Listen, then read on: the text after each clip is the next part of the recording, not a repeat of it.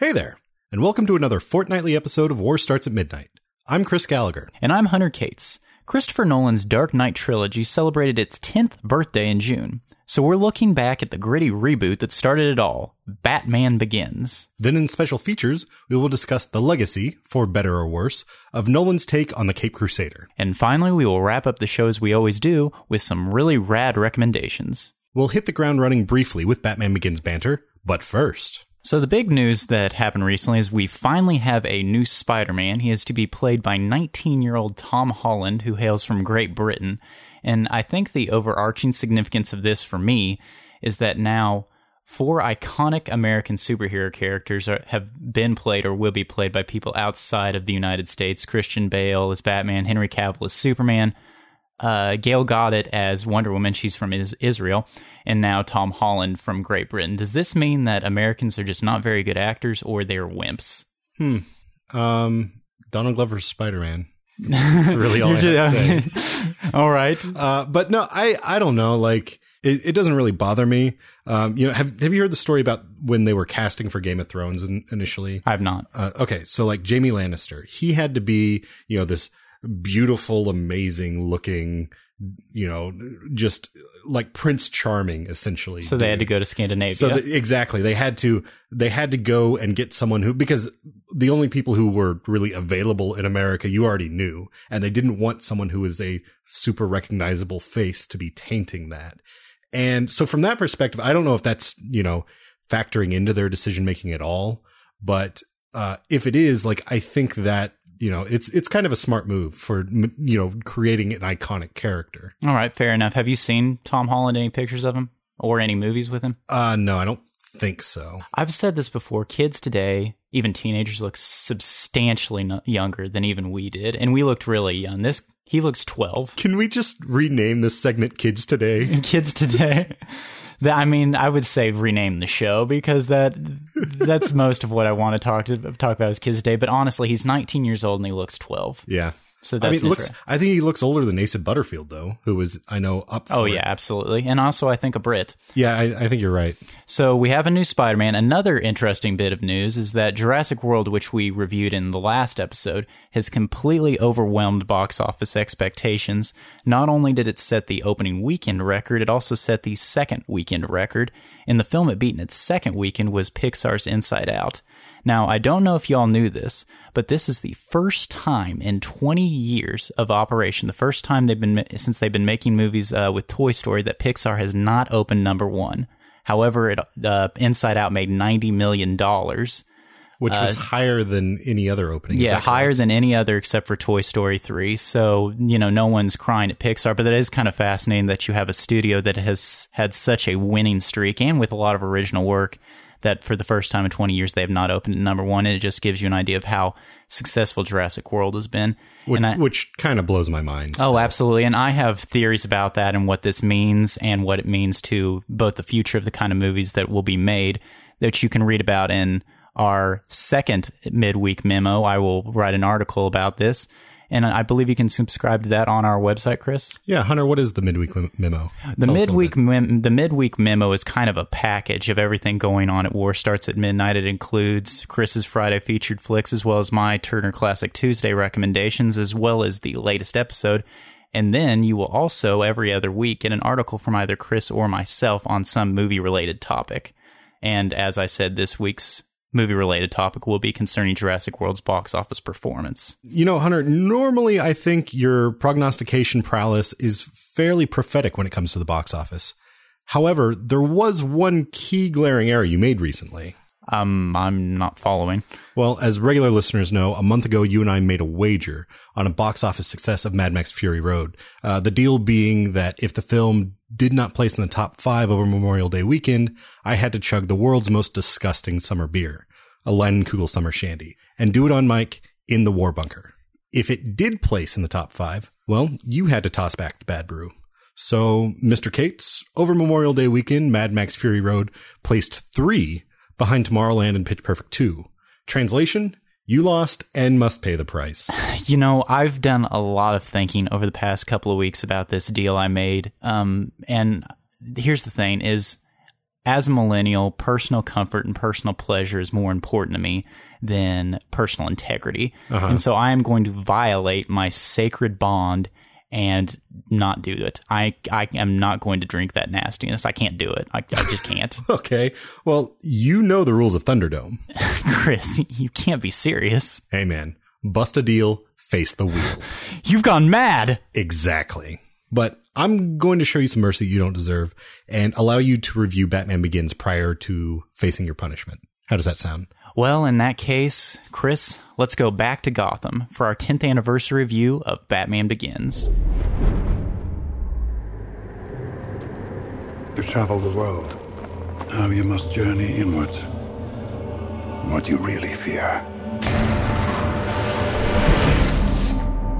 is inside you. There is no turning back. Your parents' death was not your fault. The training is nothing. The will is everything. If you make yourself more than just a man, if you devote yourself to an ideal, you become something else entirely. Are you ready to begin? Christopher Nolan's Dark Knight trilogy is often looked upon as a modern pinnacle of superhero franchise films. It changed the audience's expectations for movies adapted from comic books. Gone were the tongue-in-cheek days of using the shark repellent bat spray from the bat ladder, self-referential one-liners, or broadly theatrical sets inspired by German expressionism. With the release of Batman Begins, Nolan ushered in a new era, that of the gritty reboot. Now superheroes were supposed to be grounded in some form of reality, and everyone but the Joker needed an origin story.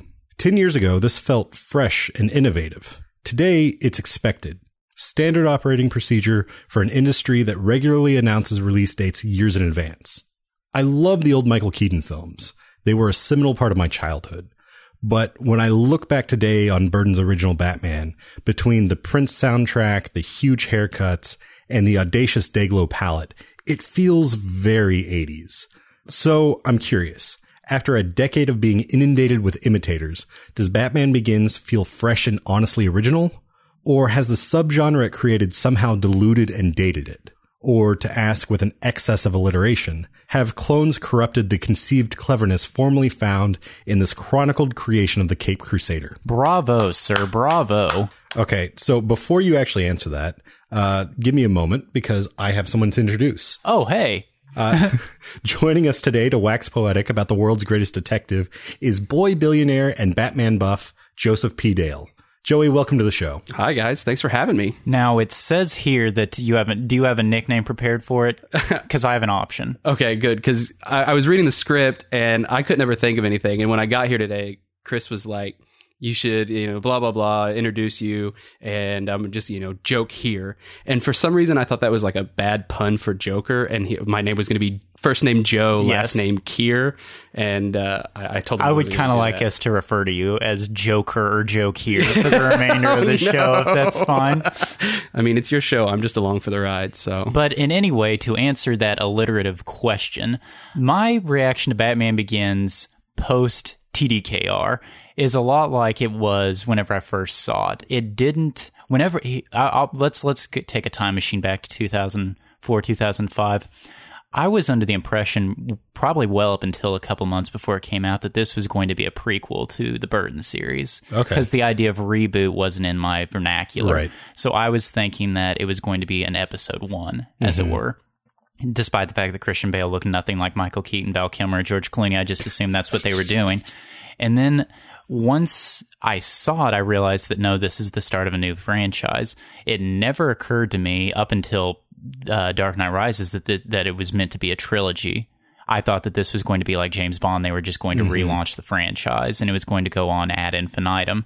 So, Batman Begins, when I first saw it, did not seem as fresh as you described it. I enjoyed it, but it seemed like Really? a- yeah, it seemed like another superhero movie, not to the same extent as say an X Men or a Spider Man or anything like that, but it did seem like this is this is the relaunch of Batman. We're in a new superhero movie culture, and this is us our attempt at Batman. It was only until the second one, Dark Knight, that I realized that they were doing something different. Hmm. So did then let me ask this: going back and seeing it again, now uh, recently with you know hindsight and and all of that. Uh, do you feel that more now, or is it Not still really. It still feels like that. It still feels like a superhero movie that I enjoy big time. I really, really like it, but and it and it still doesn't feel like the start of a trilogy. It just it, I I kind of react to it the same way I did at the time. Yeah, and I mean I, the start of the trilogy. I don't really care so much about about that per se. It just I remember seeing it in the theater. I think I saw it with you, Joey. Yep, me and you. Uh, and I remember like walking out and just being really excited about it because it kind of you I guess the beginning of every superhero franchise uh, you get sort of an origin story thing, but it's more just like oh hey, like like the 89, 89 Batman. Batman, yeah. It's just sort of like everyone is finding out about Batman at the time that you're dropped into the story. But Batman already exists. Um, and even something like X-Men where you, you see the characters kind of discovering their powers and everything, it's still, you know, sort of just, it's very light on that. Whereas, I mean, with Batman Begins, I'm amazed. What is it? It's about an hour into the movie before you get, I'm Batman. I think it's I, I was re- I think it's like an hour and a half before you even before you see Batman. and and, and so that's i mean and so there's there's that aspect to it there's also just like you're given a whole lot of like explanation of like how could billionaire bruce wayne actually feasibly in somewhat a real world um pull this off and and that was you know a really great I, I thought a really great inventive way to do that. Well, and absolutely, and not just physically pull it off or monetarily pull it off, but psychologically pull it off. Because commentary has been made after the fact that the Michael Keaton Batman was a lunatic, whereas this Batman, we can see ha- Yeah. the, the decision making process of how he became that. What, what about you, Joe Kerr? Uh, what was your uh, reaction seeing? I mean, did did your reaction change? I, I remember, like I said, seeing it with you. I remember the first time. I remember leaving the theater and I was like, "Oh man, this is going to be great! Like it's going to go down." And it was I, obviously I'd never seen one in theaters before. Even you know Batman Forever and Batman, I think I might have seen Batman and Robin. Batman and Robin. I never saw. No, I'll take that back. I saw Batman and Robin at the drive-in. And yeah, not to take us on a diversion, but one, my parents wouldn't let me see Jurassic Park because they were worried it would scare me. I didn't see Jurassic Yeah, Park until my, much later. Yeah. my dad's exact words were, "You wouldn't understand it." Which I mean, I don't know what else there is to understand. So there's that, and then I was jumping on a bed, and because I wouldn't stop, they wouldn't take me to see Batman Forever. Oh man, those are those are the worst memories where it's like that. Can, can can we stop and you know pour one out for the uh, for the 20 year anniversary of Batman Forever? By the way, oh boy, um, only only if we're doing it just for the Tommy Lee Jones and uh, Jim, Jim Carrey. Carrey. roles because those I I really like those as, as villains in that in that universe, it works great. Yeah, um, both I mean, I really still use the phrase "joygasm" in regular conversation. So if nothing else, it gave it added that to the culture. But no, I I think so. Entering into watching because I hadn't seen. I don't think I had seen Batman Begins at least since The Dark Knight Rises had come out. Yeah, it'd been a long time. I, I I'd seen bits and pieces of it on you know various Right, cable right. networks, but sitting down and actually watching it all the way through, I Mm-hmm. probably hadn't seen since 2005 ish. The wow, really? Yeah. The thing that struck me going back and watching this one again with sort of perspective was uh, how kind of splintered his time frame is with all of this. Yeah. Like he really kind of chops things up, which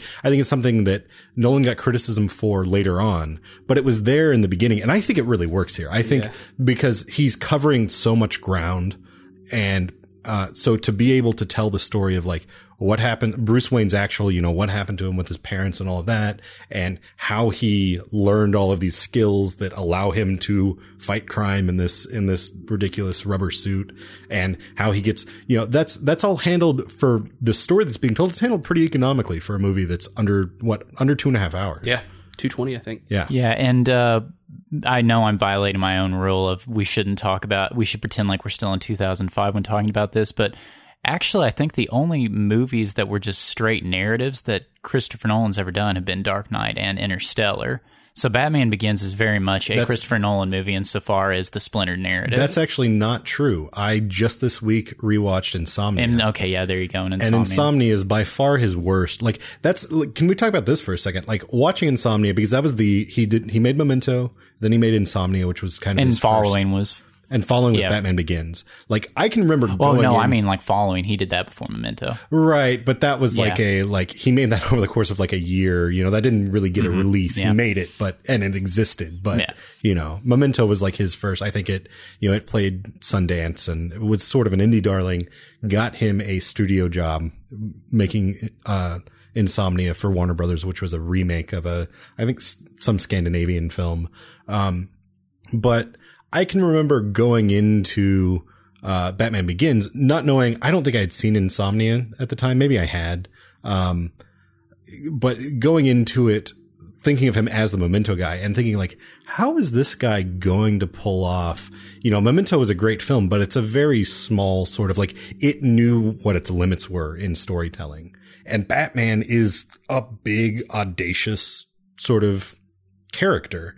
And, uh, you know, I, I think he really pulled it off. You know, I, I thought so then. I think so maybe even more now. Um, like really, really did a great job, in my opinion, of laying the groundwork for what became his unique universe. I, I think after watching it the second time, uh, just a few weeks ago, it I, it really drilled home the point that I was like, wow, this this was a really really well done Batman film. Definitely the most complete Batman film. It's well, it's very intentional in you know you mentioned Hunter James Bond earlier, sort of as you know a just continuation. Like uh, it to see to me like didn't feel like like walking out of this uh, didn't feel like that at all. You know, it felt like its own original set aside piece, and that's kind of what I like about Batman in particular. Is there are so many facets of Batman outside of you know just the the motion pictures that are sort of um, you know, it's it's a bit of a messy universe. You can you can sort of pick and choose what you want out of your Batman. For instance, as, as you said earlier, Michael Keaton's Batman is kind of a psychopath. Like he kills a lot of people in that movie. Like a lot of people. Like it starts out like minute one, basically. Like you get through the opening credits and there's two bums talking about like how he threw their friend off a rooftop and there was blood splattered everywhere.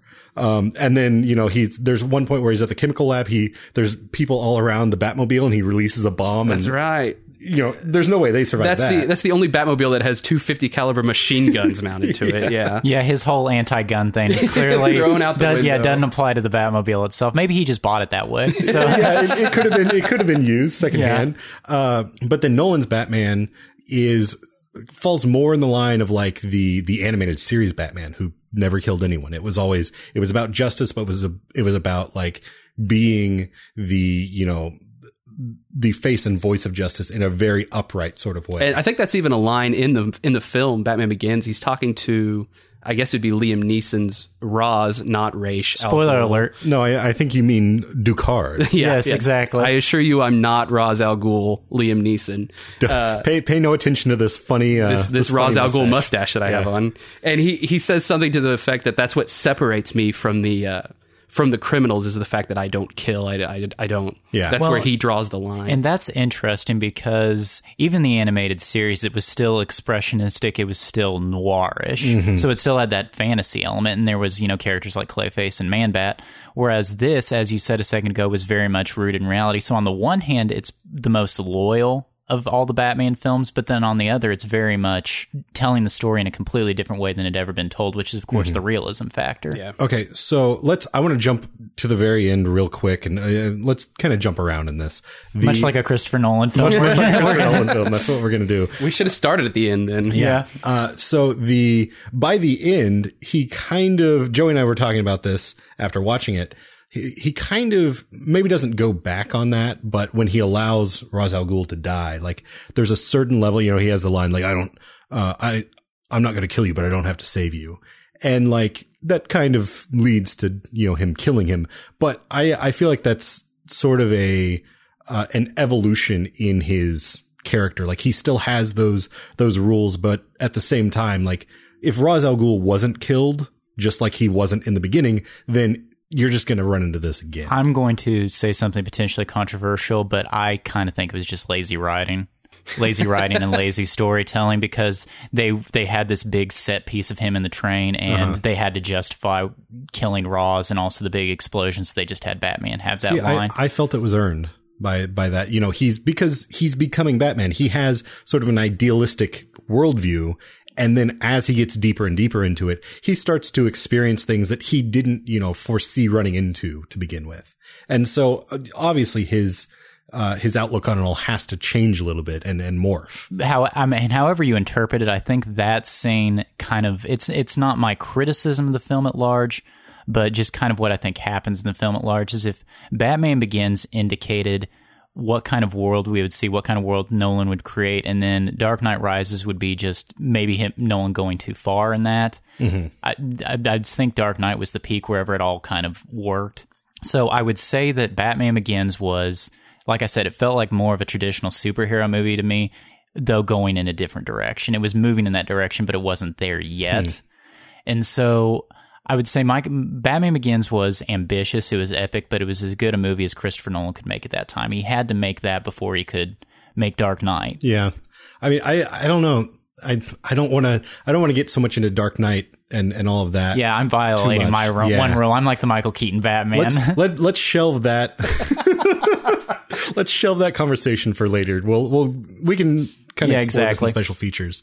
Uh, but it, but anyway, just to like bring it down to earth, that would be my criticism. of Batman Begins, Mm-hmm. and it's again, it's not a criticism. I think that was the movie. That was the only way he could make that movie at that Yeah. time. He just wasn't a that great. Well, wasn't and, that level and he filmmaker. was not the first person that they went to either for, no. for this. I mean, there were, there were several before him that I think also added to the like, you know, this, this movie made 208, I think. 205, 208. I mean, this this movie made two hundred five million dollars domestically total, and just to put that in perspective, The Dark Knight made one hundred fifty eight million its opening week. So like it's, and then I can't remember how much. I think it was close to half a billion by by all said and told. Do you know Hunter? Dark Knight. Dark Knight. Domestically, it's 520, and then Okay. internationally, yeah, Okay. to- or total. So yeah. Another guy just got thrown off the roof, by the way. what? Another guy just got thrown off the roof. Oh, yeah, yeah, yeah. And you're violating the rule uh, once again. Well, we're uh, okay. I mean, how many people have to die? Okay, we'll shelve it. We'll shelve it. Okay, moving. Uh, let, let's let's go in a different direction. I have a question for you guys. Um, so watching watching it again, I had a realization that we were just talking about this. Liam Neeson plays Ducard, um, but spoilers, he's actually Ra's al Ghul. Um, watching this time, I and you know maybe it's just because I had seen it and knew, but it feels pretty obvious that he's Ra's al Ghul. Um, did you do you remember Hunter seeing it the first time? Whether you were aware of that or not? Honestly, this just goes to show what an airhead I am. I, I, at at the end, even at the end, I said, so wait, he wasn't just pretending to be Ra's al Ghul. He actually Okay, was okay. Ra's al Ghul. He didn't just assume the mantle. He was Ra's al Ghul all along. So the first time I saw it, no, it didn't occur to me. It didn't even occur to me after I saw it. You know, I, I- I think I remember leaving the theater going, okay, well, then they really pulled one over on me because, like, I totally bought into, you know, Ken Watanabe. yeah, guy totally not saying anything, but uh, believe me, I, I assure you, I am Ra's al Ghul. Yeah. and and then I also remember being like, "Ah, "Are you sure? Like, are you sure?" But yeah, I remember leaving and being like, "Okay, yeah, they got me. They got me." Yeah, but then watching it, watching it again, it's It's- it's it's- it's, it's because It's of staring you in the face the yeah, whole time. yeah. It's it's a it's a guy standing there at the airport with a placard that says "I am Ra's al Ghul." Like it's just it's the facial hair more than anything, and especially because he's the first one you meet. Like you meet him before you meet Ken Watanabe Right. as fake Ra's al Ghul, and so like when when they're standing there in that prison cell, it's just like, oh yeah, of course he is, of course he's the evil guy. And being our being our uh, Batman expert, does that offend you that Ducard is Ra's al Ghul? no, there's going to be some artistic liberties taken in every film. So, uh, and that to me, it feels like something Ra's al Ghul would do. He would totally, Mm-hmm. you know, try and and manipulate you and make you believe that somebody else was him. Yeah. So no, it doesn't really upset me. All right. Uh, does it offend you that Batman was trained by Ra's al Ghul as opposed to being trained around the world as he kind of is in the comics? Again, no, I, it works for the film. Yeah, I, I think especially for economy, you know, it's not a it's yeah, not a you can't have a mon. It'd be great if there was like a montage set to some '80s music. I am him, like okay. some- yeah, I'm- some- traveling the some world. Maybe. Yeah, okay. I'm, I'm basically just saying how much of a purist you are. If, if you're going to be one of those guys, you know, I- Henry Ducard, well, not Ra's al Ghul, you well, bastards. I, I think Joey's a purist in a very like he likes his Batman a specific way. I do. That's that's more his, Yeah. his his thing. Um, so we're talking about Liam Neeson as as Ra's al Ghul. Let's.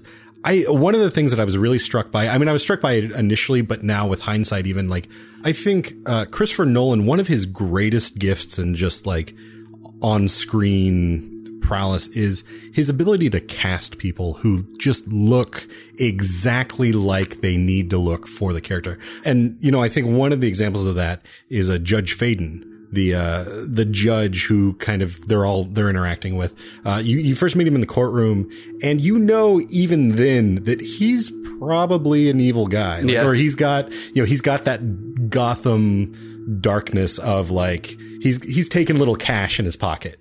Um, and, and he does that, he does that throughout, uh, you know, throughout the, the trilogy and, and throughout all of his films is really like just picking people who you see their face and it really matches what they are, you know, supposed to represent before they even speak a word. uh, on that same train, and the fact that we've gone almost 12 minutes and not talked about the Scarecrow.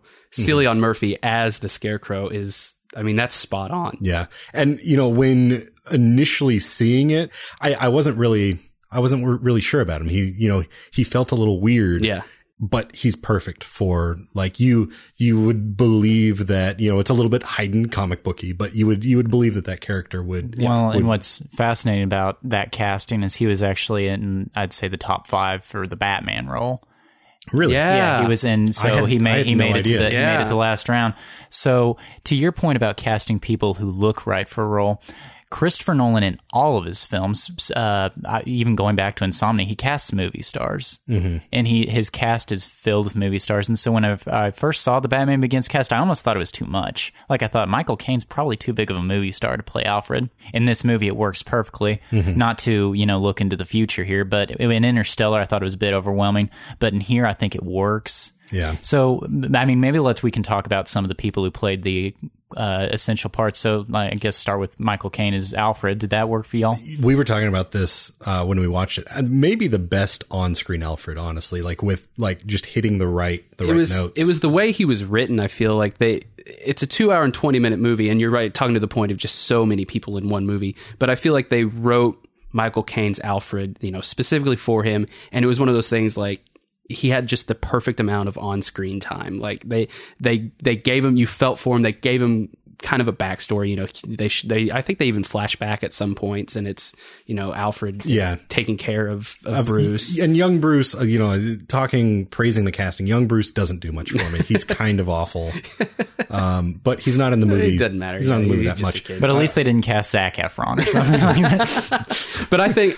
I, I- I think that they do a really good job of writing Michael Caine's, giving him giving him the proper amount of time because in the comic books he plays a really big role. I mean, he's always he's kind of the foil for Batman in a, in a lot of mm-hmm. ways, you know. And they, Well, because Batman's such a solitary character, Right, so he right. needs that. Yeah, to you can't off of. have you can't have a Batman without an Alfred, and I feel like Yeah. the other films were like, oh yeah, and here's this guy, he's gonna play Alfred in every film, and See, I actually disagree. I really liked, I believe it was Michael Gough. I really liked him. And so mm, that was where my head was in 2005 was he shouldn't, Alfred shouldn't be a movie star. do you like him? Oh, okay. I was gonna ask, do you like him, Michael? What was his name? Michael Mike- Gough. Do you like Michael Gough because he just looks like how Alfred Exactly. look? And he was also in a film in the 1960s called Konga, which was a British ripoff of King Kong. FYI, that's not my rad recommendation today, but if you're interested.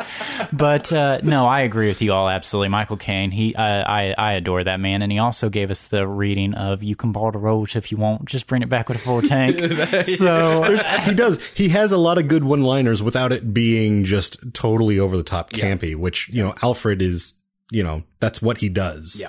Um, well, and I think part it of was his role. I think it was also smart casting a very Cockney actor to Mm-hmm. play a butler because you know Cockney being sorry to offend anyone being slightly lower class that that's how he Yeah. would make his living as being a butler to a rich family. What about Katie Holmes in, in her role as Rachel Dawes? What did Who wants to go first here? I mean, aren't you just tossing up a softball? I mean, Yeah, We uh, he had just done Insomnia, and even though she's probably too big of a movie star, I would have preferred Hilary Swank to just play this character throughout. I I do feel that Katie Holmes. Actually, this is kind of funny. In an interview with Michael Caine, she was sitting right there. They asked, "So why why what's the point of the Rachel Dawes character?" And he said, "To malk it."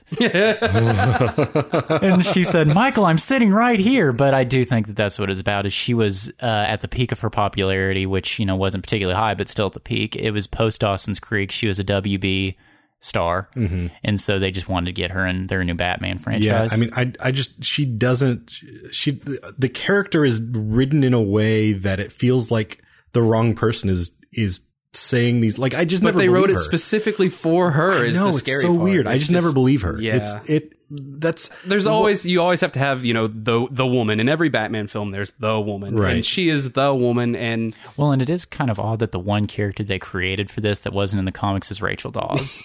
so I, I, I guess we don't want to talk anymore about Katie Holmes. there's just not much to say. Yeah, exactly. However, one person in which there's a whole lot to say, and I think is the quintessential person in this character is Gary Oldman is uh, Jim Oh, yeah. Gordon. Yeah. He even looks like him, which you know I I wouldn't have thought. my growing up as a child of the 90s like had such an affinity for the animated series Gordon that like going in I felt like oh he's a little too young he's a little too I think he really Well, it's because really he's not commissioner yet. He's Right. I mean, lieutenant, Right. I think at that. but point. even like com- putting him up up against um the Batman Year One Gordon like Yeah.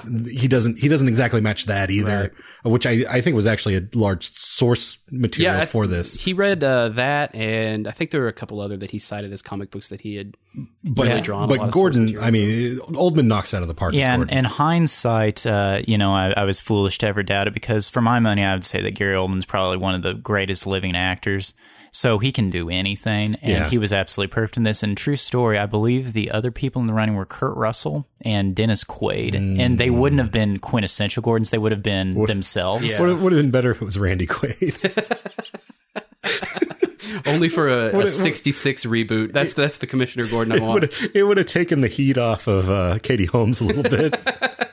And then we already talked about him just as or talk, as the character, but what about Liam Neeson in the role? How about Liam, how do we think he did? I, I think he pulls it off. He's adequate. It's not like a runaway sort of, but it's also It's what it needs to be for the movie. Yeah, well, and it's also what it needs to be for the character. Kind of, he exists in the shadows, and he's Yeah. you know. So I I think he does a good job. even though I, he's not that big of a star and he won't be that well remembered, but I have a theory that Liam Neeson's kind of the John Wayne of this generation, in that he's just he's playing himself and he plays himself so well that it appeals to Hey people. man, George Costanza about Liam Neeson's uh, LeBaron. No, No? no. It was not Liam Neeson. It was uh, Angelina Jolie's dad.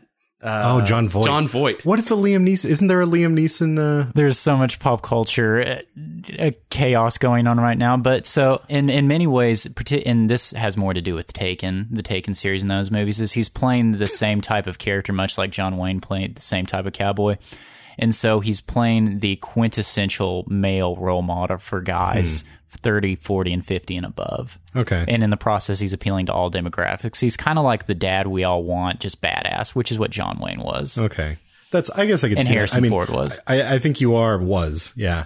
Um, I, I think you're kind of putting him in a box a little bit though. I mean, because he's done so much prior to Well, that. intro. Well, the thing is, is in the '90s he was an actor, and and you know, but and then he became yeah, actor. Uh-huh. exactly, and then he became more of a movie star. And so in this, it in Batman Begins, it's he's playing Qui Gon in many ways.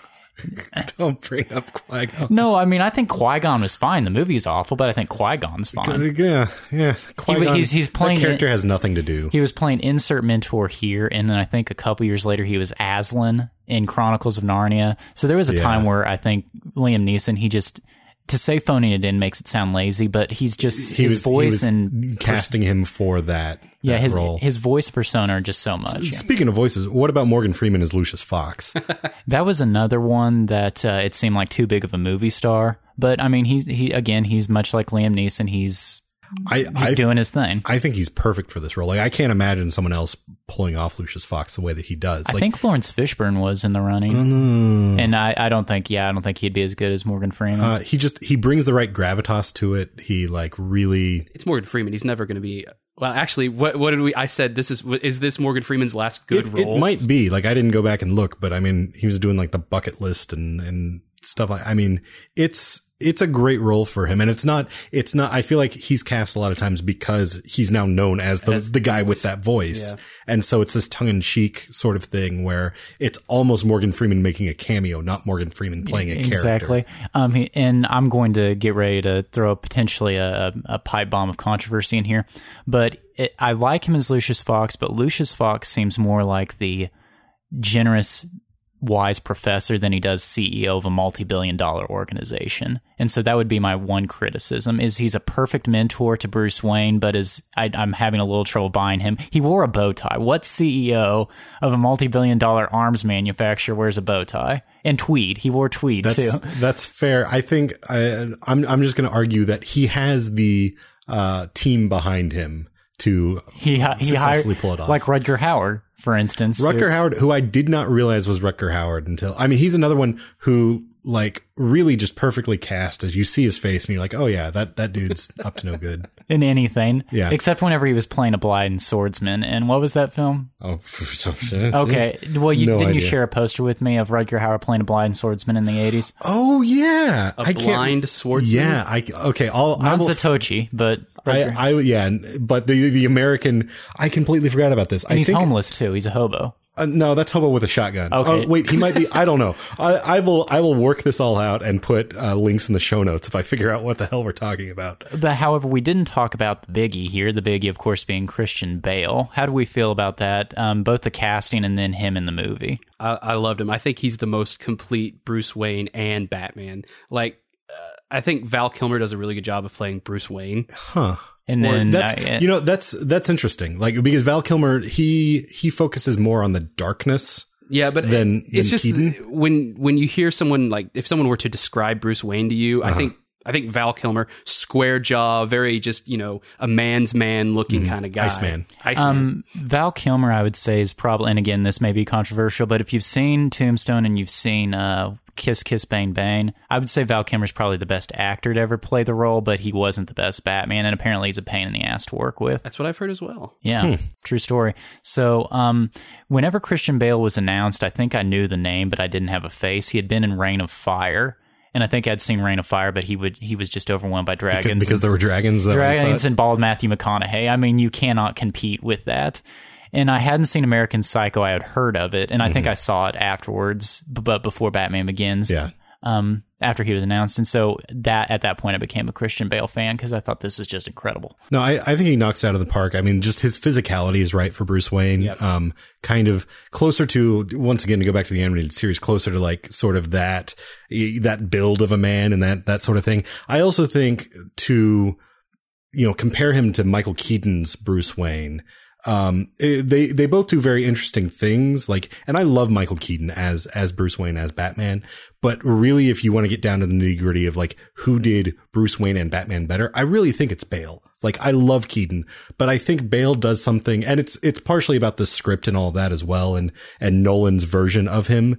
They're both doing this thing where they are kind of masking who they you know really are, and they're putting up throwing up a facade, but. Keaton's is sort of oddly goofy and screwball and uh, a little bit psychotic. and and a little bit insane whereas Bale's is like he's actually a fairly well adjusted like he he has all of his emotions in control and because of that is able to throw up the billionaire playboy facade and and all of that and actually like I mean that's that's the one thing where like the dynamic between him and Rachel Dawes works for me because there is this uh, this play with, you know, he can't show him who he really is because ultimately it, it gets in the way. yeah, uh, and this is a question I wanted to ask you guys. Uh, do you think that's a, a product of of the script? Do you think that you know? Actually, I would like to talk about the script here in a second because I, I think this that'll. This is going to be a long one, guys. Yeah, exactly. But uh, Well, I, I'm just saying, like, do you think that you know when they were writing for Michael Keaton's Batman, do you think they wanted him to to focus more on the I mean, I think it partially fits the sensibility of someone like Tim Burton. yeah Um, I think it also just fits the sensibility of what an action movie was in the 80s. Yeah. There's, you know, a lot of that 80s, senseless 80s violence of it's just like, you know, the, the body count rises and there's never any- Explosions. yeah, explosions. There's never any blood. And not to say that we don't get that now, but, um, I, I feel like things kind of shifted in, in, you know, the early 2000s where it became a little more like there was a little more awareness in, in certain avenues. And I the think this violence was more consequential. It Yeah. wasn't just Yeah. egregious video game violence. Ironically, coming post video games. Okay, so we like Bale. We like all the actors. I think most part this has been positive. What did we not like about Batman Begins? uh the movie. I, I I love the movie Batman Begins. I'll save the rest for when it's the free for all. The one the one thing that I I really have a problem with have, have you all do you ever watch the How It Should Have Ended YouTube series? Hmm. Yeah. Okay, have you not seen them? I haven't, no. Some of them are pretty good, but the one for Batman Begins is you know he they they're- they get on the train, the monorail, they're headed towards uh, Wayne Tower, and you know all Batman has to do is turn the button off on the microwave emitter, and that that that ends the movie. And I think the line is something like, "Well, it came from my my factory." Why wouldn't I know how to turn it off? Right. Yeah. And it's just one of those things. It's like we were talking about earlier, where you know you thought it was just kind of the They they built the the, plot. train. Yeah, you, you had to put something there. It was lazy writing. I agree. I think it was just kind of a And to that point, Christopher Nolan is probably the best at being able to make you suspend your disbelief because you're so wrapped up in what's going on. My problem with uh, this movie, and it happens in a lot of Christopher Nolan's movies, is the dialogue is very expositiony and it can be very wooden. For instance, whenever he's in the plane coming back from Asia and he's talking to Alfred, People need dramatic examples to shake them out of apathy, and I can't do that as Bruce Wayne. As a man, I'm flesh and blood. I can be ignored, I can be destroyed, but as a symbol, as a symbol, I can be incorruptible. I can be everlasting. What symbol? Something elemental, something terrifying. I assume that as you're taking on the underworld, this symbol is a persona to protect those you care about from reprisals. You're thinking about Rachel? Actually, sir, I was thinking of myself. he he practically says, "I need to be something that people fear, so I'm going to become bats because bat, I fear bats. Bats bat, bats petrify me." And a lot of that stuff can be understood. And even an actor as good as Christian Bale, it feels really forced and false. I, I think I, I think Chris and I were talking about this when we watched the film again, but it's definitely the whole fear theme is Yeah. it's thrown at you real thick, and f- some of it you you need you need them to say, hey, here's here's the theme. But you're right, a lot of it you can just be like, oh, so they're going to focus on you know scary things. Yeah, but. I, I think even compared to other movies, you know, of of the time, like or, or superhero movies in general, I still think they're a little more egregious with the exposition than than this is. Like, Oh yeah, that that's absolutely fair. But but you know, comparing it to its peers, I I think it does that that it doesn't bother me too much. And I'm a guy who is often bothered by you know the exposition of not not hunting, it's killing. it's sport. yes, exactly. You know. So then, what did bother you, if anything? Um, you know, one thing, and this is really nitpicky, but I couldn't get it out of my mind watching it this time. They spend because I think because they spend so much time in the beginning with him training with Ra's and you know learning. Oh, this is jujitsu. This is this. There's all these like diversion tactics. You know, the uh throwing the smoke Theatricality, Yeah, yeah. and he doesn't. Other than having the bat suit, he doesn't really use any of that you know it doesn't it doesn't pay off for his you know who batman becomes uh which maybe it would be a little too corny but i think like the diversion i mean the closest thing to a diversion tactic he has is the little sonar bat In- thing in, in the his bat Which boot. actually was It- it really looked- cool, and I believe came from year one, Batman year one, the comic. Yeah. okay i don't remember anyway um but that's you know that that did kind of bug me a little bit because if you're not going to use it why go into that detail Well, and what you just suggested translates nicely into my big problem then, now, always is the fight scenes were abysmal. The what Christopher Hmm. Nolan wanted to do was to create the impression of what it's like to be in a fight with Batman. You can't see anything, fists are flying, et cetera, et cetera. That made sense for the docs. But whenever you've got a scene where Batman is fighting five ninjas and you can't see anything, that's a problem. there I, I think there are places where it's problematic you're you're right but uh, i i do think nolan gets a little too much uh, criticism for that in like Well, that's the only film that they do it in. Like if you watch the next two, there's no more of that. Like I guess cutscene fighting, or I don't Well, know how you'd really want to describe it. And I but it's- halfway feel like that's someone just taking him to the side and saying, "Dude, I know this is your hey, movie, man, but pull let's the tap camera back." Yeah. but but also i mean that's that's one of the that's probably the place where it's the most egregious and i would argue as you know as an editor i would argue maybe maybe it is you know cutting some corners in um in the way that they shot it but it's also there is this confusion of where is he who is who is he who is who Oh, I- and so it it also is immersive in that Oh no, absolutely. it was completely purposeful. I don't think it was lazy or or, Right. uh, or cutting corners. I think it was him wanting to, like I said, create that impression. But me as a moviegoer wants to see Batman fighting ninjas. and I don't. I don't think that's unreasonable. I it's- don't think that's unreasonable. It's just because it's ninjas and you want to, you want to, because he doesn't like, he doesn't go to that throughout. You know, there's there's fights later on that aren't as Yeah. aren't as awful. Or uh, you know, when he's fighting Ra's on the on the ice, um, you get a little bit of that, but it's also this montage without being a montage. You know, where they're jumping between three or four timelines, which I thought was handled really well. Um, it's you know, you you don't have to have your your '80s anthem pumping. You just sort of have have your Hans Zimmer which I think people really criticized later on as like, oh, well, it just feels like you're building to a climax. It doesn't happen.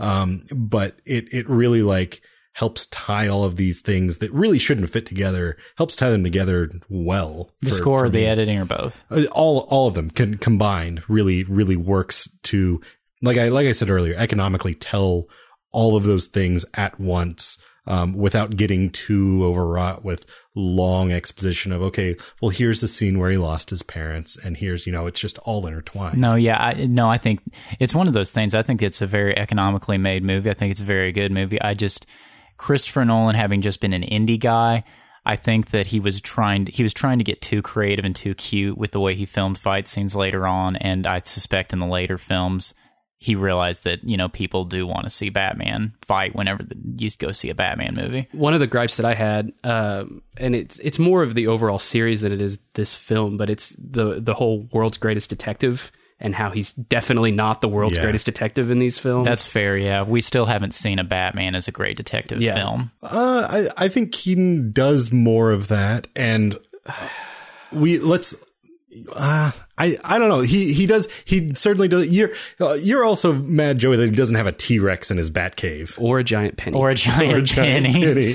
Uh, but or a piece of cli- kryptonite. to Keaton- slither. yeah, that's true. He's got Keaton one of does that a little bit in you know in in '89 Batman. Yeah. He's got his whole you know too. when At least he has a bat computer. he yeah, and he figures out you know the uh What, the toxins what Joker's are. talking. yeah. It, it doesn't maybe it doesn't show you as much of his Right. like hmm, sitting in front of it. Being Batman Begins, I think what Christopher Nolan wanted to do, even with the casting of Christian Bale, is make him more vulnerable. Mm-hmm. And so this is probably the most vulnerable Batman we've ever seen. Well, and, and Chris told me this last week when he was like, you know, Batman Begins. He's not supposed to be the world's greatest detective because it's Batman Begins. Like he hasn't Yeah. developed. And exactly. And since I thought this was the first of a potentially infinite series, I thought we would eventually see him Yeah. become a hmm. great detective. So it didn't bother me here, but I see your point. And so now I just realized that as a self contained organism, the Dark Knight trilogy, he was just always vulnerable, more so Yeah. than other films. Well, and, and that's ultimately he's not he's not almost not capital B Batman. He's you know he he's he's just a guy who he's going through a Batman phase.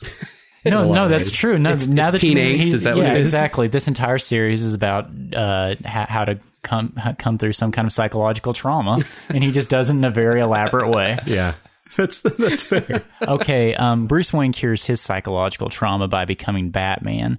Chris, you cure it with booze. So, I don't know if that's fair. lower p, lower p, lowercase p psychological trauma. Um, so if I were to watch Batman Begins, what type of booze should I imbibe? Okay. Um, I've got one here. I actually kind of selected this pick with Batman Begins for two reasons. Uh, the first one being that just, uh, looking through what I've recommended, I'm kind of embarrassed that it's taken 13 episodes to recommend something from this brewery, which I really enjoy. Um, pretty much everything they put out. And two, I couldn't pass up the opportunity to make a recommendation for a beer that was so aptly named for a discussion about the Cape Crusader. It is Curmudgeon Old Ale, and it's from Founders Brewing Company in Grand Rapids, Michigan. As the name suggests, it's an old ale, which uh, isn't exactly a style of straightforward guidelines.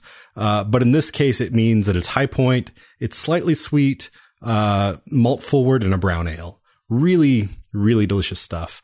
Uh, they brew it with molasses, which gives it that added sweetness, and then they age it in oak barrels, which gives it a bit of a boozy bite at the end.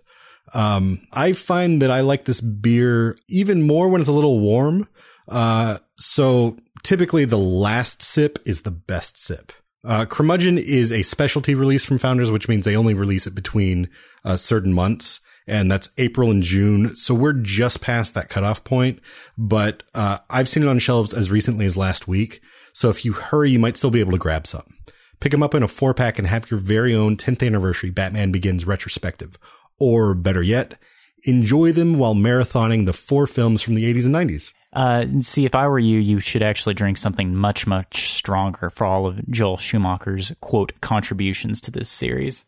That's a good point. Maybe you could save all four for Joel Schumacher's. You know, teetotal through the Michael Keaton ones and then really hit it strong once Batman Forever, Forever starts. Or you might even save them all for Batman, Batman and Robin. I don't know. But regardless of the Batman movie you're watching, do it drinking curmudgeon old ale by Founders Brewing Company. Batman Begins is currently on your bookshelf right now, and if it's not, it's because you were an idiot and loaned it to your freshman roommate in which case it's in his DVD collection somewhere between The Mighty Ducks 2, Fight Club, and A Clockwork Orange. Man, that bastard never alphabetized anything. No, he didn't.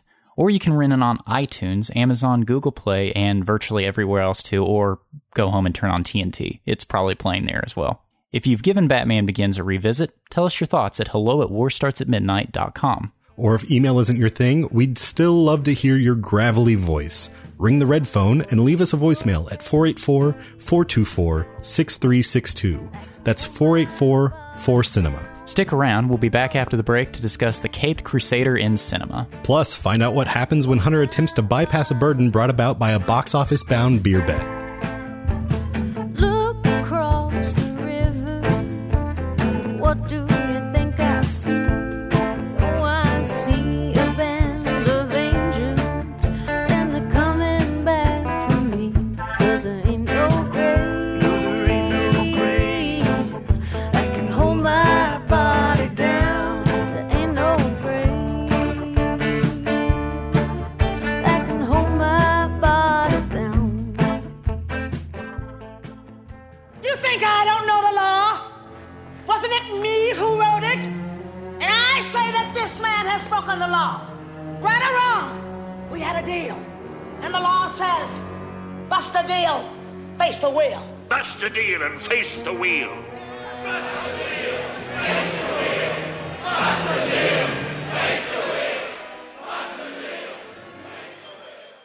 Folks, as you can see here, I have actually welded together a giant rusty wheel filled with potential punishments for you, Hunter. Yes, you certainly did. That's very elaborate. It took a lot of time. You know, I, I admire the the commitment. Well, let's just hope that my engineering is good enough for it to actually work. We'll find out. If it doesn't, do I have to not face the punishments? Like if it gets stuck? I, I think maybe you have to just do them all. Really? Okay, Yeah. well, like if it lands on a line, then let's just hope it works. Okay, so uh, here here are the there were ten punishments in uh, Beyond Thunderdome, so I've I've come up with ten here, uh, and some of them stolen from Beyond Thunderdome because I got lazy. So the first one is actually one of my favorites, and I, I have to give credit to Jake for this.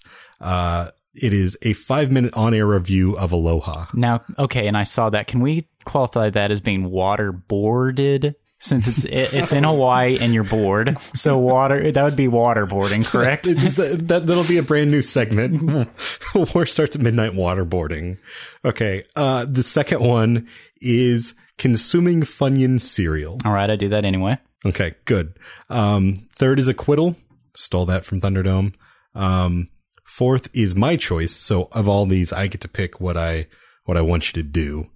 Uh, fifth is spin again, as it should be. I don't see uh, collect two hundred dollars anywhere on here. By the way, No, is this not based on Monopoly? It, it is not based on Monopoly. It's uh, it's sort of um, you know, maybe based on Wheel of Fortune a little bit. We've got we've got some bankruptcy that I'm not going to go over. but Minus the fortune, yeah. Yeah. What you can't see is the dress I'm wearing right now. this is true. It's it's glittering and spectacular. Really, your hair I think is even better than the dress. The wig came out, Which real is my true punishment, actually. so I'm Yeah, he had he had to make the wig by hand.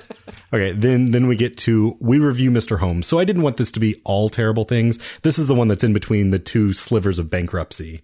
Um, but if uh, if you get that one, then we actually review Mr. Holmes on the show, which was a part of our original bet that if I won, we didn't have to. all right. Then there's a write up of the Das Boot director's cut. I'm not going to be a total jerk and make you watch the entire five and a half hour miniseries, but the director's cut will do. And that would be in the midweek memo. So a write up there. Um, then we've got double summer shandy. Which very well could kill me. Now, am I supposed to do them both at once, like a beer helmet, or one after the I, other? I would I would prefer one after the other just for the sake of my my rug and my couch. Because that's instant diabetes. Insta diabetes. That's the thing. Okay, then we've got listeners' choice karaoke. Don't we have to have listeners for that? Is the thing. Hey, we've got a couple. We have enough, and they're sadists. So, Yeah, so so if if we get that one, then we're just going to poll listeners for writing in what they want you to sing, and then you, much like Jake's Mad Max uh, karaoke of "Do Not Forsake Me, Oh My Darling," you have to do that. all right. And then finally, we've got, and I, I'm not sure if this is a punishment or actually one that you would enjoy. I, I have a feeling it's something that you would actually enjoy. It's a short essay written in the form of clickbait about the five ways Godzilla King of the Monsters is better than Gojira, the original Japanese Godzilla movie. I think I'd actually prefer that over acquittal. So, well, yeah. So let's uh, let's spin this rusty device of death you have here. All right, let me let me slip on these gloves Actually, here. guys, can I just as as the guest, can I make a suggestion? Are you adding an eleventh punishment? Oh no no no no! Uh, Your punishments are fine. Uh, I, I kind of like seeing him sweat. You think we can push this off a little bit? Yeah, I guess so. I guess we let's we could go into special features and and push it off a little as long as we got to keep an arm guard at the door to make sure he doesn't escape. Yeah, I was wondering what that was about. Yeah, well, you you can never be too Well, cautious. yeah, it's one of those things. I come in here on a Saturday morning when we're recording this. You've got one guy in a dress, and then another guy guarding the door, and then a giant rusty wheel, It's a normal Saturday for Shia LaBeouf. and evidently for Chris Gallagher. well, yeah. Okay, so how about you tell us about special features? What are we What are we talking about today? All right, 10 years ago, Batman Begins came out and in many ways changed the entire filmmaking spectrum, and it did so in a very subtle way. Before Batman Begins, there were remakes and prequels and sequels. Post Batman Begins, the reboot. The reboot differentiated itself from all of the above by being unrelated to a previous series and being essentially a get out of jail free card, starting over, a clean slate as you were. So, in today's special features discussion, we are going to talk about both the reboot culture that we've been in in the past 10 years and then also on a larger scale Batman in cinema. So, much like a Christopher Nolan movie and much like our review, this is going to be all over the place. So, uh, the buckle like up, buckle up, ladies and gentlemen. So I will start. Uh, I will just throw this out there, and in this we can violate our original rule by talking about the Dark Knight and the Dark Knight Rises. We can throw as many guys off the ledge as we want. Yes, exactly. It's no longer murder. So uh, I'll just throw this out there. How do you guys feel about reboots in general? Do you like them, dislike them, or are you benign about them? You want to go first, Joe? I guess it just depends on the reboot. Um, the Batman reboot was was well deserved. I think uh, after what was the travesty of Batman and Robin, you definitely needed someone going, no, no, no, no, no. Pretend that didn't happen. Here's a fresh slate. We're just going to start over. Yeah. And and I think that's maybe the thing is there there has been a trend of just like, oh well that was successful, so let's follow that formula. When it's that's not really, you know, it wasn't a formula per se. Like that wasn't the point. The point was how do we best tell this story about Batman? How do you cleanse the palate? Yeah, and and I think Nolan did it in a very great, inventive sort of way. Uh, and and so I think, yeah, for me, it's also a case by case basis where if it works, um, then great. Like uh, the Man of Steel was one where honestly, I I thought you could do some interesting things with making that a little bit darker, and they didn't do anything. They just said, okay, well, it's going to be a muted palette and uh, Papa Kent is going to maybe advocate murder in some scenarios, and uh, that's that's about it. It's just like phone in the rest. Well, yeah, Man of Steel. We we could talk all day about uh, what was wrong with that. Um, to but to kind of stick with the uh, the Dark Knight trilogy for now, I think that Christopher Nolan is the only person who could have introduced the reboot. Mm-hmm. And the reason I say that is you touched on this in your opening intro was that there was no references to past films. There's no there's none of that. There's no scene at the end of the credits. Christopher Nolan, more so than I think any other wor- director working today, is absolutely isolated in the one movie he's making. Mm-hmm. Even if he knows it's part of a franchise, as in, as in Batman, he is so focused on that that he can't even consider movies coming before or after. So in that regard, he was the perfect instigator of reboots. Do we do we agree? Disagree? I I think that's right. Um, I, w- I would just go so far as to say no one else probably could have of the current crop of directors because everyone else would have tried to do a wink at the audience, whereas Yeah. Christopher Nolan wouldn't. off the top of my head, I, I think that's a good point. Off the top of my head, I can't think of someone who who I think would have been you know a great Um, hon- honestly, maybe the, the only person I could come up with straight up was maybe someone like Rian Johnson, um, who's actually directing not not the next Star Wars movie, but the one after.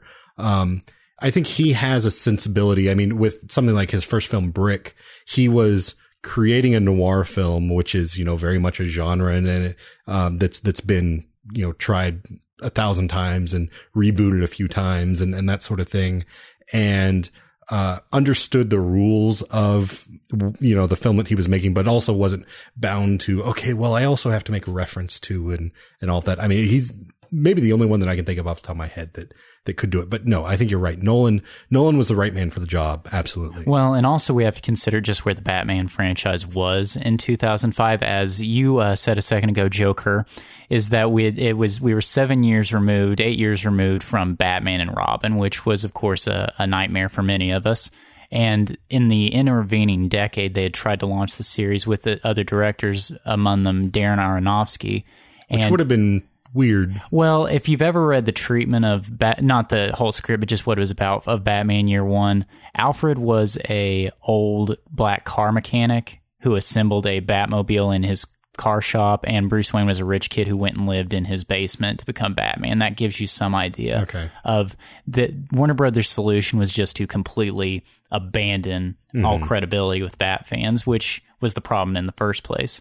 Whereas with Batman Begins, they kind of reestablished it, but via Christopher Nolan's vision. How do you feel about that, Joe? I think I would have probably blown some things up. I, I would be on the FBI's most wanted list had that come out. Well, and I think that's a good point to make is just, and as with Man of Steel, is just because something's dark doesn't mean it's more credible. And I think mm-hmm. that's a mistake that Warner Brothers is still making, and it's just going to get worse and worse. Is post Batman Begins and then post Dark Knight, especially, they they're just going full on the on the dark scale in many ways to compete against Marvel. But making characters who are not dark dark, just thinking Aquaman. exactly. And and and yeah, thinking that that thinking that that would work. And you know i guess it remains to be seen with batman versus superman. But again to focus on uh to focus on the dark knight trilogy and we have our bat purist here what parts of the trilogy overall offended you as a batman purist You know, I think most of my gripe lies with with the Dark Knight Rises. Uh, as You a just- film or as a purist as a purist. All Uh, right. Chris and I have a- gone on at length the difference between the purist and the film aspects, but Batman never leaves Gotham. Batman doesn't run off to Paris with Catwoman. And if you're going to Allegedly. allegedly and, and if you're gonna you know argue that no joker's or i'm sorry if you're gonna argue that no robin isn't in the film don't do that to me at the end. Oh your name's robin. Wink wink nudge nudge. I, it just i had a really big problem Well, with those three things. And actually, now that you mention, it, even though at the time I, you know, I kind of got goosebumpy and geeky about it, that's whenever Christopher Nolan violated his rule and started mm-hmm. winking at the audience. Yeah, and you know this this might be an unpopular opinion because I think people thought that Dark Knight Rises was a little too long and a little too convoluted and everything.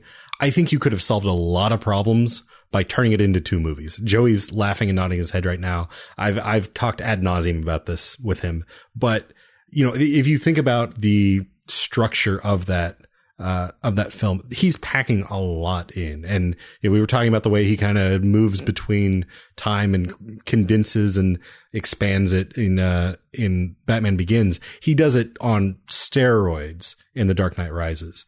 And I think there could have been just there's so much potential for two movies when generally I think it's a cash grab to, you know, extend, you know, the third movie becomes two movies, part one and two. Or in But I- the case of Hobbit, the shortest book becomes three. Yeah, but anyway, sorry, Yeah. complete the version. Uh, but in this case, I think it would have really worked for the story they were trying to tell. Because think about if, so you basically, if you make part one, let's call it part one, um, all about, it's, it's basically the Dark Knight Returns Batman. You know, he's beaten up. He's, and, and this is what, you know, like maybe what Joey doesn't like about, um, about this version of Batman is he's not in perpetuity Batman, but there's actually a toll taken on his body that, you know, if, if a guy was to attempt this, then this is where you would end up. And so because in the beginning of The Dark Knight Rises, um, you know, he is old and crippled and, and sort of that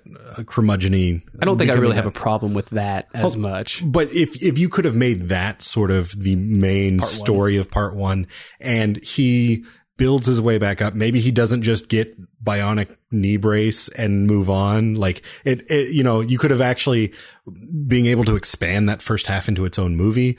You could have maybe given a little more time to that. Um, but then end it with the back break. Yeah. Um, and then, I mean, just imagine audiences' reactions leaving the movie with that. It's all up in the Yeah, air. I do a Dark Knight Falls and then a Dark Knight Rises kind of one two punch. Exactly. And then, and, and then, so you start with him down in that pit, which I think is one of the most problematic things. Uh, like from that point forward, like the way time is working and there's, there's so many weird And apparently, all it takes to escape from that giant pit is push-ups. It is push-ups. No, I, I'm not arguing that. Your push-ups is push-ups is what it takes. um, but you know, to to really have the weight of Gotham can become what it did with Bane, I it would have worked better with that untold amount of time passing. And I agree with you from a storytelling perspective, and then I agree with you also from a financial perspective. Because again, Harry Potter Part One and Two, um, what was the uh, the Twilights for God's sakes, and then the Hunger Games. You know that, that them doing Part One and Two. So I agree with you from a financial perspective. However, I think Christopher Nolan checked out. I think I'm not sure he wanted to make this movie in the first place, and I think post Heath Ledger dying, he did it completely out of obligation. I don't think I can defend him on on that front. I I think he might be right because he said he only wanted to do three. Like I've, I've read. I've, I think I'd read that somewhere. Somebody else saying the same thing. Like Yeah. he's totally checked out by the time the that that around. I think that's a fair because accusation. wasn't he already starting Interstellar at that point? I mean, had that not? Well, I I, I know I, I think that him being Christopher Nolan being Christopher Nolan, this was the movie he was working on. He was focused 100 percent on The Dark Knight Rises. He wanted to make it as good as he possibly can, but his heart wasn't in it. Yeah, he was obligated to three, and this is the third one. Yeah. And so it's it's you know the softball. It's still it's still no Batman and Robin. You don't have you know Bane wearing a fedora going driving a giant bank truck, but it's it's compared particularly compared to the prior two movies. It is phoning in a little bit. And they kind of hint that this is how it's going to end and begins. I don't remember the exact line, but it, it's something to the effect of you know, How do you think you can sustain? right? Yeah. yeah. Do you think um, that even though Christopher Nolan may have only only wanted it to be a trilogy, do you think that that was Warner Bros. intentions, or do you think with The Dark Knight Rises, Nolan's saying, "I want to finish the trilogy"? They said, "Okay, that's what we'll go with."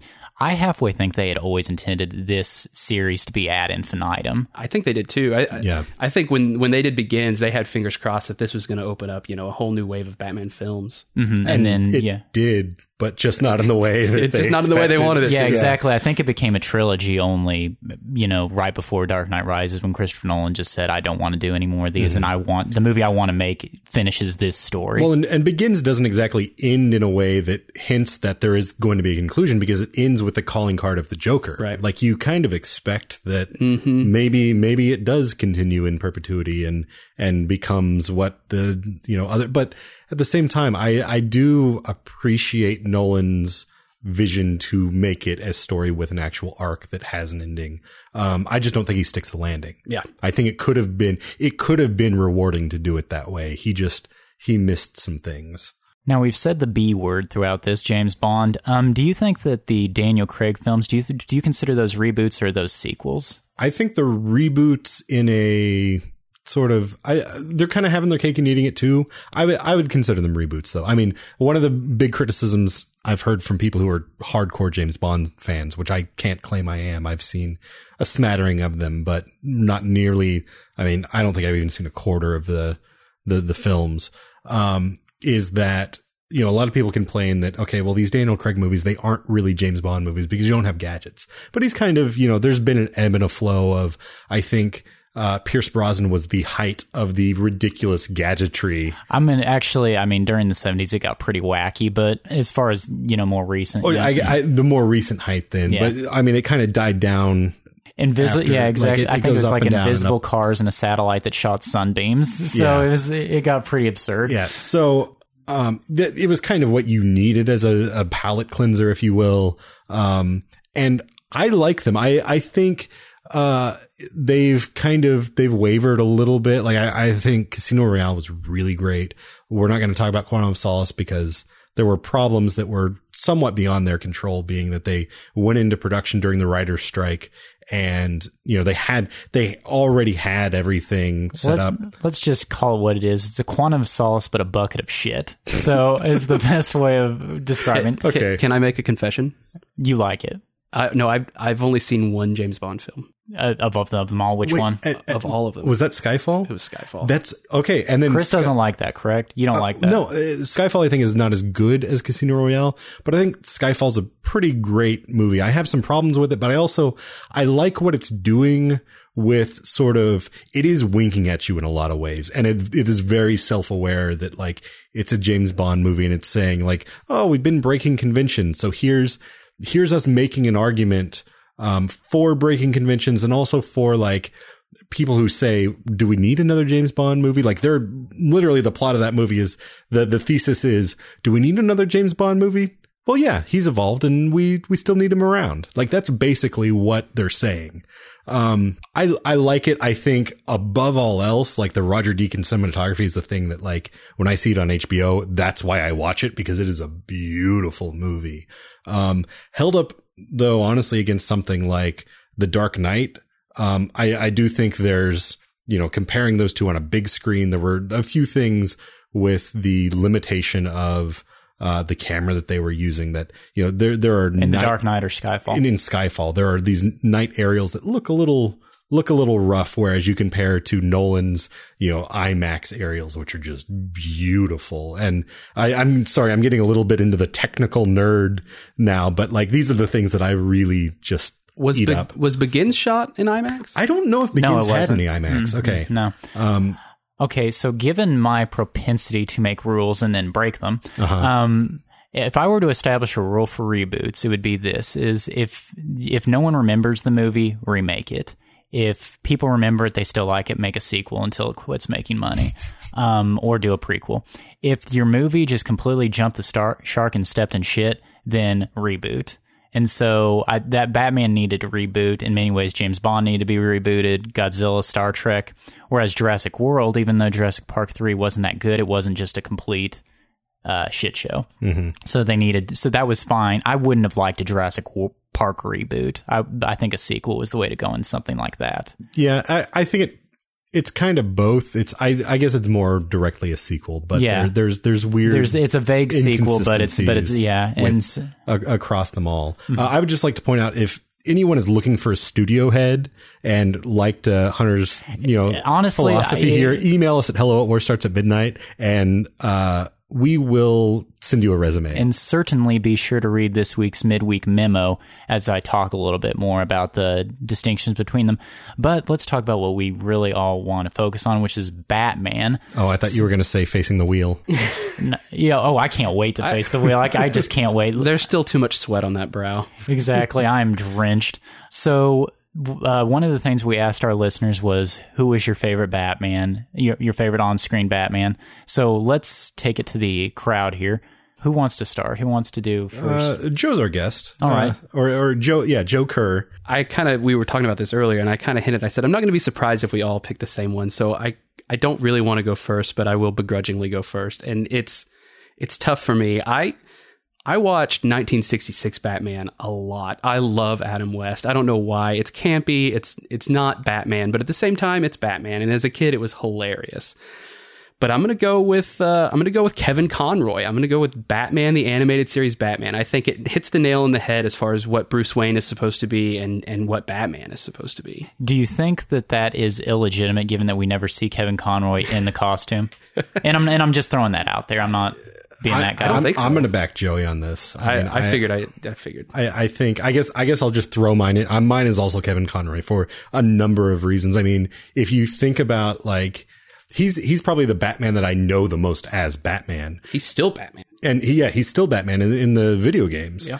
and I think he like.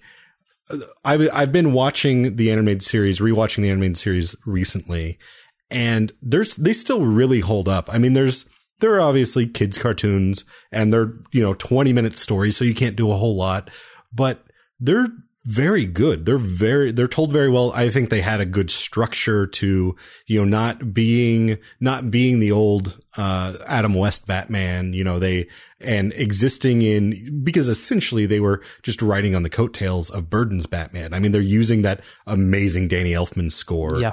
um, which just watching it recently, like that opening intro is just drenching with nostalgia for me. It- and it's- even that the gothic architecture, if you well, want to call it that, of yeah, uh, they're, it, it's just a really good tone. It's it, to me, yeah, to me, it's the quintessential Batman story, and then Kevin Conroy in that is the quintessential Batman.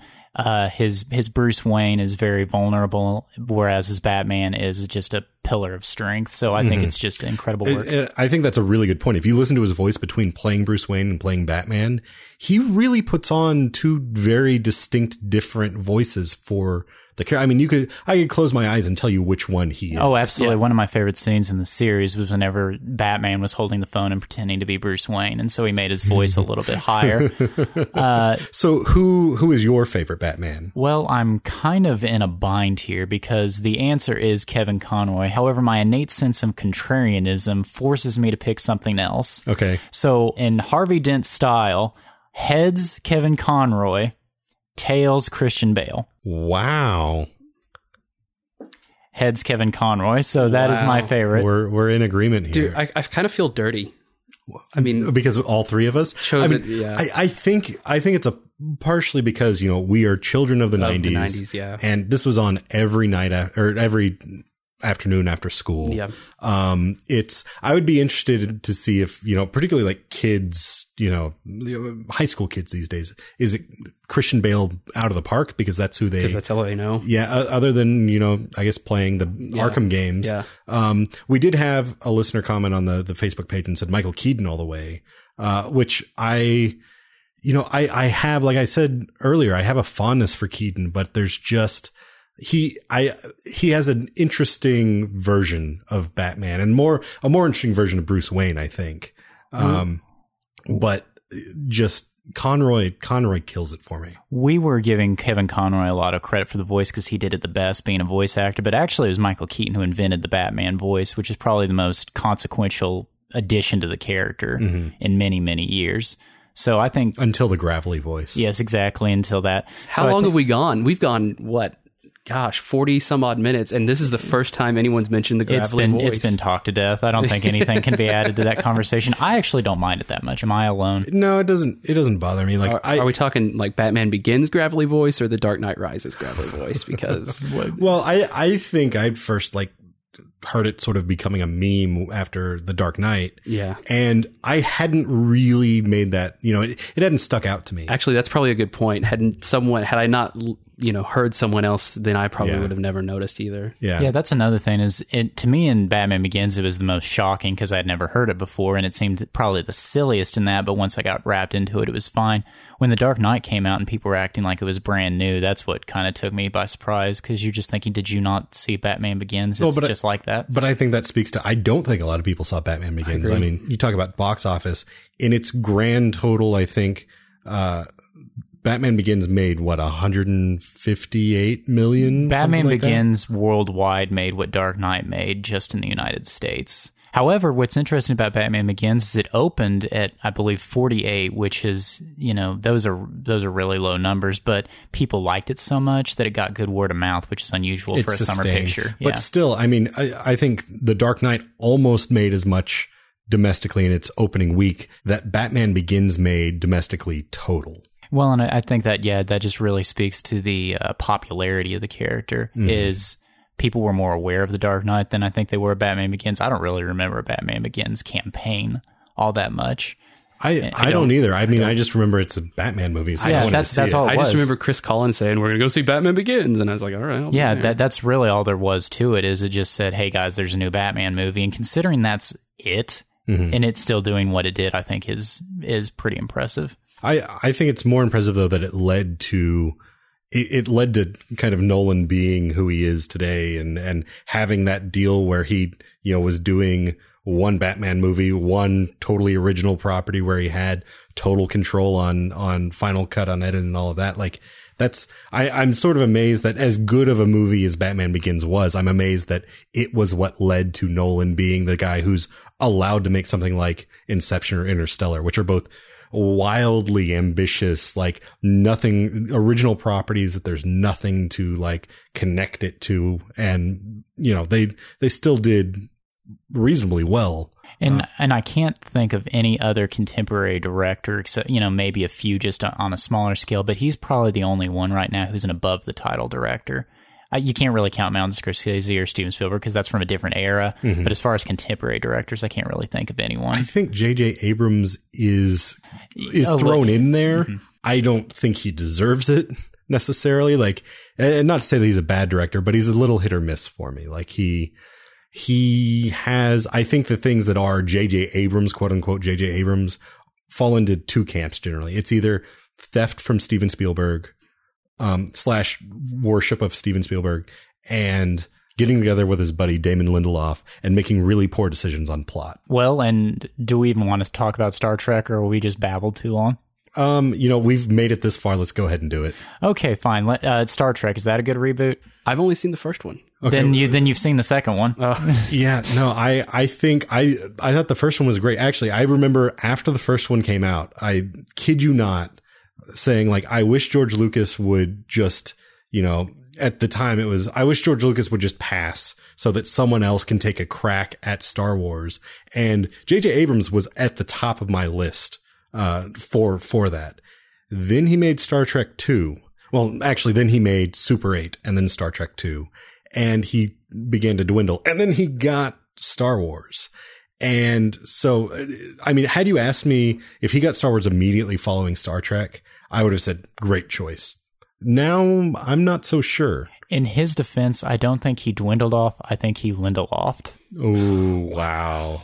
Is do we have anything else to say about this special features topic, or do I? It, I don't think there can be a better transition to my punishment than what I just said. Yeah, let's, that, that is a good point. well, ladies and gentlemen, those are our thoughts. We'd love to hear yours. So if you have any, please email us at warstartsatmidnight.com. Uh, you, I, I could hear a little quiver in your voice there. You, you get a little scared? a little bit, yeah. Okay, folks, stick around for our really rad recommendations, plus Hunter's Punishment, coming up next. Yeah, the heat was bearing barroom fight. 103 at midday, 87 in the dark of night. She was sweating clear through his button up shirt. Over to the river, straight out of work. He was drunk before she got there. She was his only way home. It hit an all time high. It was blazing see it in the sky. And the asphalt mirage. Just a blur of red. The evening sun. When all the bottles were dead. Her day was done. All right, Hunter, we're going to tease this out as long as we can. Um, and mostly just because I want to know what your recommendation is before, you know, you possibly die from diabetes. Well, that yeah, because that's the thing is after this, I'm going to have zero credibility. Yeah. If I what credibility I have left, I'm going to have zero negative credibility. So I need to at least get the recommendation out first. Well, let me tease even that out a little further. Joey, what's your recommendation today? Well, I, I, I call myself many things, but a, a film critic is not one of them. Uh, so when we were first talking about doing, you know, the 10th anniversary of Batman Begins, I, I just decided that I'd go on and look and see what some of the other box office hits were of, of 2005. Interesting. So I'm going to keep it with the 10 year anniversary theme. Okay. And I'm you, go. you don't you don't want to go with the 20 year and do Batman Forever? I thought about it. I just can't do that to people. Uh, I'm going to go with Walk the Line. Um, I, that movie came out sometime in 2005. I think it was actually earlier than Batman Begins. Was it? I, I don't remember, but It, because it seems like a it seems like a Yeah, I late think it was- fall. yeah, I Oscar think it was- bait. I think it was after, Oscar yeah. bait. Yeah. Um, but I just remember, you know, after that movie came out, it seemed like our generation really got into Johnny Cash. I, I remember my uh, suite mate at OU really started playing a lot of Johnny Cash after that, and it was just it's a good film. it kind of helped make and break the biopic for you know for a time where it's everything. I mean, and I think Ray came out maybe a year before that and did kind of the same thing. Yeah. But after that, it was to the point where you get something like Walk Hard, where it's a parody Yeah. of that whole like, oh, bro, you know, came up by the bootstraps and had tragedy happen to me and blah, blah, blah. And I, I would be remiss to to not point out that it's got my favorite actress of all time, who I would do anything for, Reese Witherspoon. So Reese, if you're listening, you can contact War Starts at Midnight for my information. Okay. You got anything else to say about it? Walk the line or Reese? Either. No, I I'm done. Okay. Hunter, give us your recommendation. I'm actually going to make you sweat a little bit because I do like my recommendation, and I think it. I- I, think you'll enjoy it as well. So I'm going to throw it back to you. So uh, it'll be your final words, perhaps. Basically, yeah. Okay. Well, my recommendation, we've actually kind of talked about it a bit, uh, talked about the things that I wanted to talk about with it. Uh, but my recommendation is the Batman, the animated series, because it's currently streaming on Amazon Prime. If you haven't seen it, totally worth watching. If you have seen it, watch it. I think it really holds up. Um, you know, the, the things that work are, we were talking earlier about just the style of it, that, that art deco style that, um, really gives it, you know, it's working a lot in shadows. It's a really beautifully animated and designed, uh, landscape. And, um, he is, you know, Joey, you, you complain that Batman in the Nolan universe is not the world's greatest detective. He very much in, uh, the animated series is the world's greatest detective. So much of what he does in the show is he gets a clue, he takes it back, and he, you know, basically in the opening, he gets a clue. And then throughout the rest of the episode, he's trying to figure out, trying to piece it all together. And, and so you get that, you get the, just that Batman with the big white eyes is just, you know, very minimalist silhouette sort of, sort of Batman I, I just love. And, you know, part of it is just because I grew up with it as a child, but part of it, I think it's a really well designed Batman, uh, to the point that it kind of pissed me off when they give that in They the trailer for, uh, for Batman v Superman colon Dawn of Justice. Like it's, I, that, that feels like an unearned throw up fanboy homage. Can, can I coattail you real quick? Sure. I'm really glad that you your recommendation is the animated series, but I'm going to flip it up just a little bit. Uh, Mask of the Phantasm. That might be one of the best films, honestly. Scared, scared me as a child. I legitimately thought about making that my recommendation, but was scared I'd get laughed out, out of the war No. bunker. Not No, no, here. no, no. Not here in Thunderdome. You're, yeah, not, not, not- but yeah, uh, I, I think that's, that's a great recommendation as well. Uh, that is Batman the Animated Series. It's streaming now on Amazon Prime. Okay, Hunter, the, the moment of reckoning has come. Yeah, my Give us- last, my yeah, my last is a credible film critic, if I ever was one, and I wasn't. no, so yeah. no. Anyway, uh, if you are looking for Netflix documentaries on dinosaurs, you are going to be woefully, woefully disappointed. There's nothing, and and and the ones that are there all week, except for one, and this one is called Dinotasia. Dinotasia is not your traditional National Geographic or Discovery Channel style dinosaur doc where they show CGI footage and then cut to talking heads of Bob Bakker and Bob Bakker and uh, Jack Horner or whoever the paleontologist of the day is. What it is is a series of vignettes of these different dinosaurian scenarios. For instance, you have the T Rex raising their child, and then it's at the Cretaceous, so a asteroid. Spoiler alert: an asteroid kills them. Or you have the Allosaurus who has its jaw broken and has to somehow fight to survive. So it's it's a very innovative dinosaur documentary with minimal narration. However, this is going to get Chris giddy because it's got dinosaurs. But would you care to guess who the narrator is? Ooh, Is it, is it Morgan Freeman? ooh. Do you have a guess? um, I'm going to say Paul Newman. The oh yeah, that's that's right. I mean, Wait, wait, I- it's Paul Newman? No, no, no, no, no. but no, to no, get no. you giddy, who No, else would do it? Oh, Oh, yeah, okay. Just, just you wait. Just being- you wait. Um, I'll give you a hint. the The narration is very cryptic and cynical about chaos and life being ultimately. Is it Werner Herzog? It is Werner Herzog.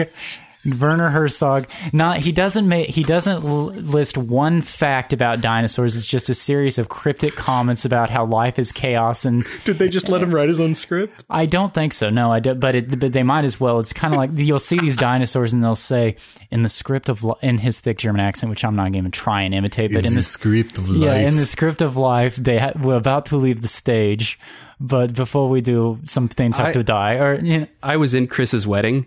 I have never seen him more excited. Holy, you, you guys are just ma- calling me an alcoholic, saying I'm, I'm more excited here. Yeah, well, Werner Well, I mean, narrating about dinosaurs. yeah. that's So pretty. that so that's on Netflix. It's called Dinotasia. It's about an hour and a half, and it's it's good stuff. You'll enjoy it. All right, Hunter, the time of reckoning has come. After that, I mean, do I really have to reckon for anything? That was That's you know, I I tried to laugh you off the mic, and then you won me over. Um, I but you know what? We gotta we gotta stay firm. Wheel, wheel, wheel, wheel. off with his head. I'm Uh. going to be Ned Stark here in a second. It just compl- it just escalates really quickly. Well, we can we could you know get rid of acquittal and Yeah, exactly. off with his head. If, Off if with you, his head, yeah. If you wanna if you wanna face that, okay.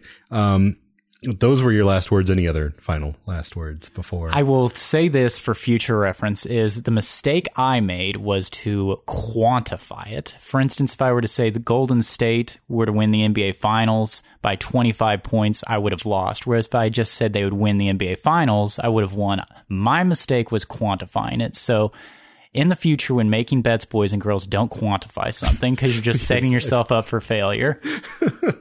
Okay. Well, here we go. Um, let me add a little bit of grease here to the wheel. It's a, it's, it's a little bit squeaky, but you ready? No, but I get I have no choice.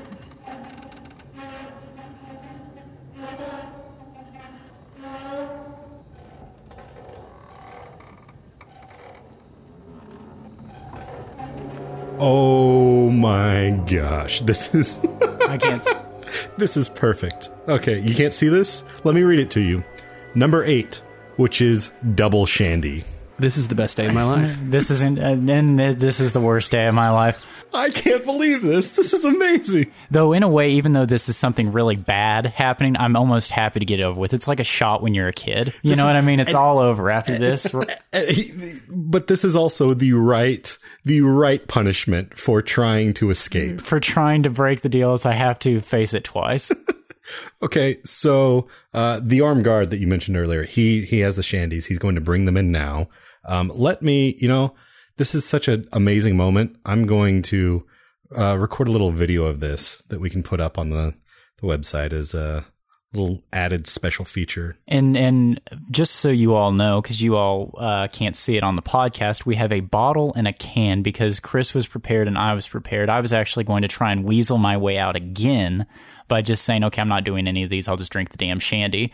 However, Little I did you know. Little did I know that was already an option, and little did I know that the hands of fate would dictate that out of the 10% chance I would be drinking the the shandy. So I think I'm going to start with the bottle. Now, are you supposed to shake these? I was going to say, I, I, you might want to read it. I think there's a way to drink a summer shandy, Which Maybe is not to. Nope. Yeah. Yeah, I got, uh, you know, whatever. Yeah, those were twist off. Oh.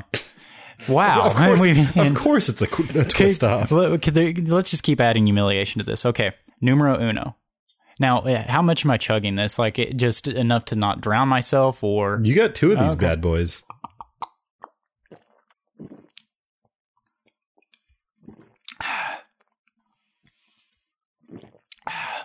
Got tears in my eye. These uh, these sounds are just pitiful. Uh, this is a great moment in radio. One. Uh, one. Is that one down? 12 floric ounces. that was lemony. Oh, okay. Numero dos.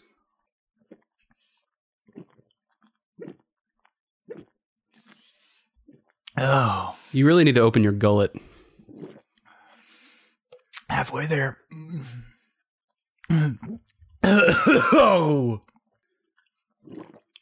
Hands are literally shaking at this point. Oh. And that's it. That's it. Okay, now you got to smash it. Oh man, I hope I puke on your floor. Are you okay? No.